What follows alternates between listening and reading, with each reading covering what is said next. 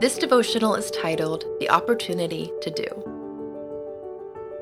Whatever your hands finds to do, do it with all your might. For in the realm of the dead, where you are going, there is neither working nor planning, nor knowledge nor wisdom. Ecclesiastes chapter 9 verse 10.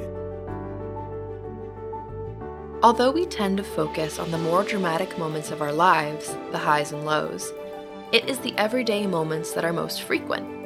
We have a lot of words for these type of moments. We might call them normal, mundane, or boring even.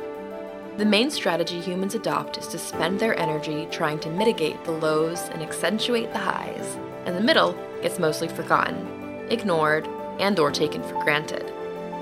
So, we spend most of our time in apathy. We spend most of our normal moments dreaming about dramatic ones.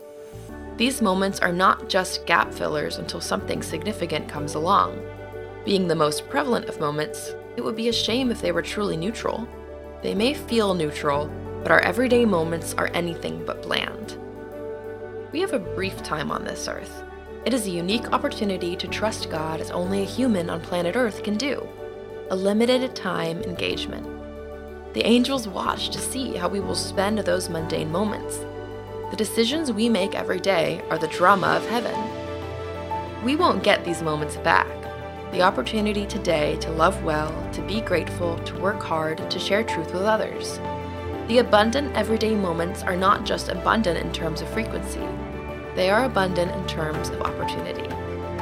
Who we are and how we experience life is significantly determined by the everyday choices we make.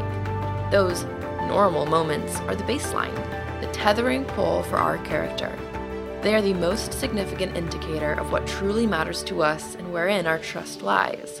The angels are watching with fascination, so let's put on a show for them. For more on this series, check out the BibleSays.com's commentary on Ecclesiastes, which was a source for this series.